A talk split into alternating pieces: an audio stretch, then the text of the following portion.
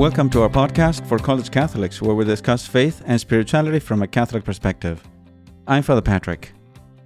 I have spoken about several aspects of the sacrament of marriage in the last episodes. And uh, one of the characteristics we see in the lives of the saints, and many saints, not all of them, but many, is that their parents were very conscious of their responsibilities and duties as parents, and it was mostly thanks to them that their children received a great upbringing, and this is why there were among the children many saints. In the case, for example, of the Curé of Ars, his parents were very devout and very charitable toward the poor and very prayerful and uh, faithful to the to, to the Catholic faith.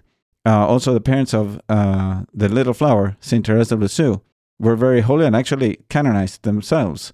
And uh, as a last example, we have uh, the life of uh, here in Detroit, the life of Blessed Solanus Casey. And his parents, again, were very devout uh, Irish and uh, passed on the faith to their children. And that's because they were aware of the importance of marriage and the responsibilities that they have. So today I want to address what the church calls the goods of marriage and its responsibilities. Uh, to translate in simpler language, the goods of marriage means the most important positive characteristics of marriage and the sacramental marriage in the Catholic Church. So, right from the start of humanity, uh, we see that God created a first couple, Adam and Eve. And He created them man and woman, male and female, we read in the book of Genesis. And that was the foundation of humanity and the foundation of the human society. They were entrusted with the gift of marriage and given the gift to bring other men to the world through their own fertility. This is why the Lord told them, Be fruitful and multiply and fill the earth. We read in Genesis chapter 1, verse 28. In that sense, God made them sharers in his work of creation. Now, then, uh, moving forward, also uh, the Old Testament, then we get to the New Testament.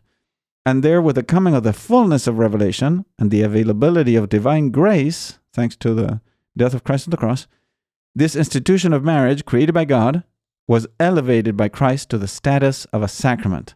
And it was endowed with a certain characteristics or goods, we say, certain gifts or qualities proper to that sacrament and to this institution that is marriage, sacramental marriage.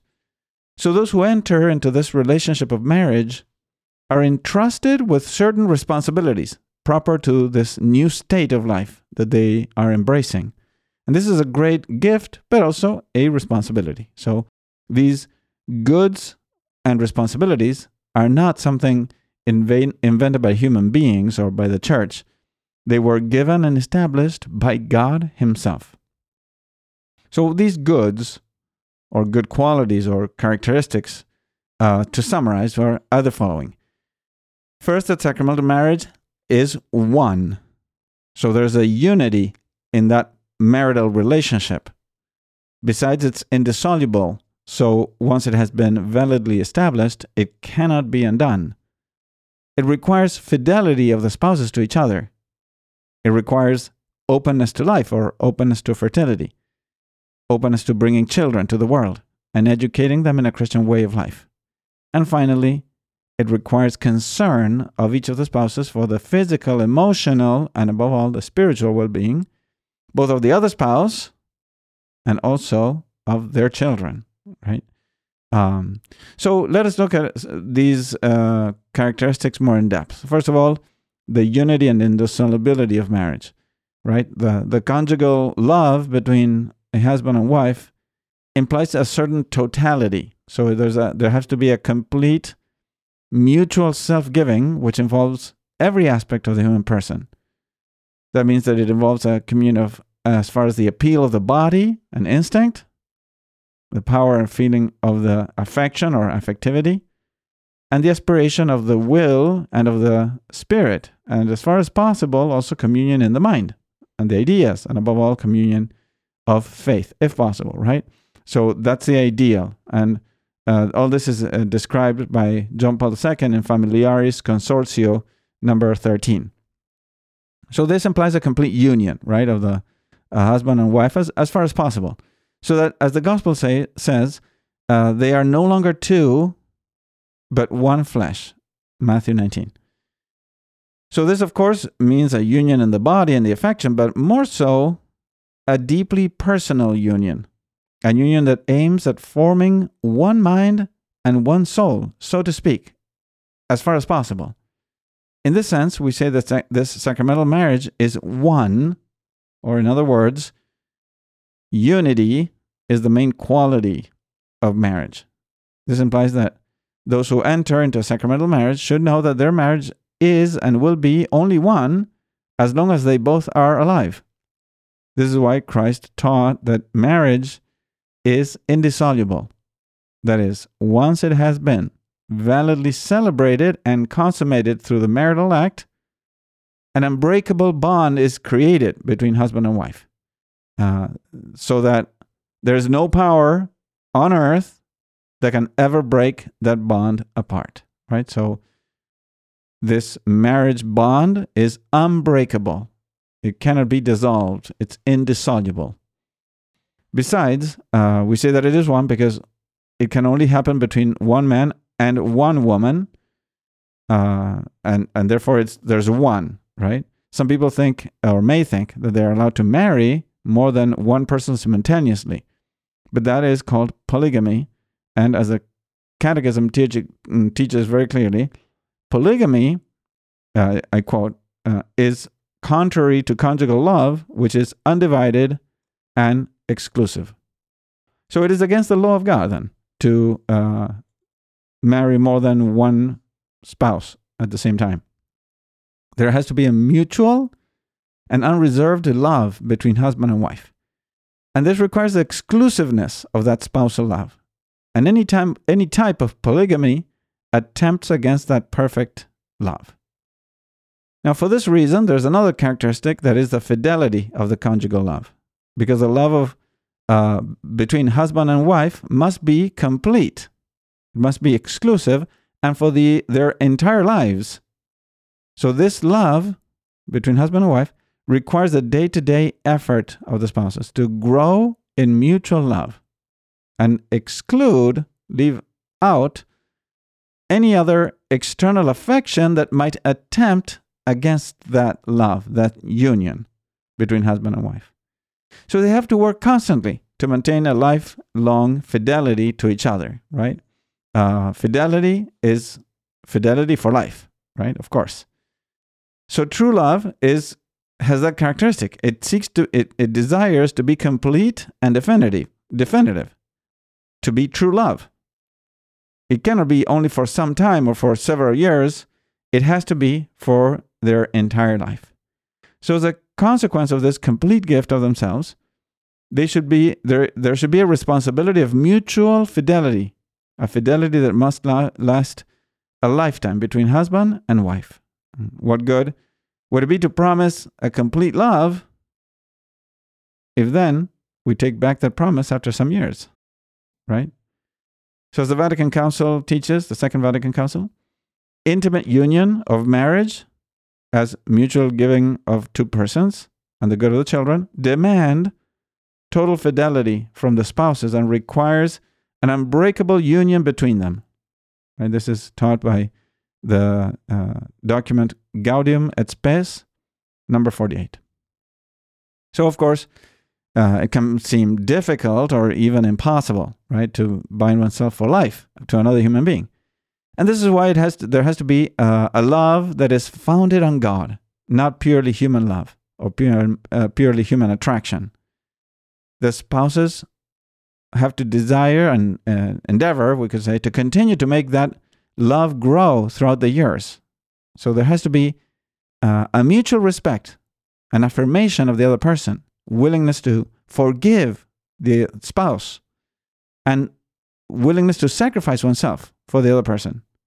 So all these attitudes make this life-lasting marriage a real possibility, right? Uh, and not something that is only in the in the words right? No, there has to be a real possibility, and these different elements help, right? So now there are possibilities for a variety of reasons that there m- might be situations where living together becomes impossible for husband and wife, even if they're devout and they want to live a good life. And in these cases, the church allows a separation of husband and wife when it's impossible for them to live together, so that they can live separately, but their marriage bond still exists. And therefore, they should not date someone else or remarry, right? That's what is called separation, and it's allowed by the church when necessary. Now, something very different from this is what many people call divorce, right? In these cases, a spouse of a valid marriage divorce, divorces the other spouse and remarries in a civil court with another person. But as our Lord teaches in the Gospel, in the Gospel of St. Mark, chapter 10, verse 11, such a spouse that remarries someone else commits adultery. So, in such cases, those who have remarried after being married the first time, uh, they separate from, they, they divorce their spouse, and while the other spouse is alive, they remarry someone else, they are in the state of objectively and gravely situation that opposes the law of God. They're in a, in a state of sin, we could say, right? And therefore, they can't receive communion as long as the, that same situation persists. Of course, they can repent, they can go to confession, they can change their lives uh, according to make them more according to the law of God, and then return again to the reception of Holy Communion. So there are different ways of solving the situations, right? Uh, that are more pastoral and um, demand a greater explanation. So for all this, and for the different pastoral situations and their solution, all this is explained more in detail in the numbers 1650 and 1651 of the Catechism. Now, what is important now regarding this mutual respect and um, fidelity of husband and wife as a gift of marriage, uh, I wanted to quote the Catechism that insists on the grace that is given through marriage, so that this grace strengthens the mutual love and respect of the spouses, the mutual attitude of service to one another, and the constant willingness to repent for one's offenses and be willing to forgive the other spouse many, many times. So the Catechism says that the sacrament of marriage gives a particular strength and grace to do this, a grace that comes from Christ, who must be at the center, of course, of the family. So we read in number 1642 Christ dwells with them, the spouses, gives them the strength to take up their crosses and so follow him, to rise again after their fall, to forgive one another, to bear one another's burdens, and to be subject to one another out of reverence for Christ, and to love one another with a supernatural, tender, and fruitful love. So, up to there, the Catechism. Uh, so, finally, one of the other duties of marriage is the openness to life, of course, right? So, that is uh, one of the goals of marriage. The Vatican Council in the Constitution Gaudium et Spes, number 48, says that by its very nature, the institution of marriage and married love is ordered to the procreation and education of the offspring. And it is in them that it finds its crowning glory. And John Paul II, Saint John Paul II, in Familiaris Consortio, number 28, uh, adds the following Children are the supreme gift of marriage and contribute greatly to the good of the parents themselves. Now, I would like to, um, myself, underscore this very first phrase of the Pope. I'll read it again. Children are the supreme gift of marriage and contribute greatly to the good of the parents themselves. And then he continues God Himself, wishing to associate them, the spouses, in a special way in His own creative work, blessed man and woman with the words, Be fruitful and multiply. So, children are a gift uh, of marriage, right? Um, so, as you see, God create, uh, God extends His creative power to husband and wife. He wishes to create through them. He wishes to create other human beings through husband and wife. And not only does He want uh, parents to create them, God wants the parents to educate them and to form them into true children of God. Parents are responsible for the good Christian education of their children. in summary, they are the first educators of their children. So I personally think that uh, on this point rests the future of our society and of the Catholic Church. Not only on priests and bishops, but also on holy parents who will teach their children how to be good and holy men and women for our world. So there's probably many other wonderful things to say about marriage. So if you have any questions um, that you'd like to ask me uh, or clarify, please email me at info at forcollegecatholics.org. So thank you so much for sharing your time with me. If you like this episode, please uh, share it with others. Also, if you can, please leave a review on Apple Podcasts and Spotify. May God bless you, and we will see you next time.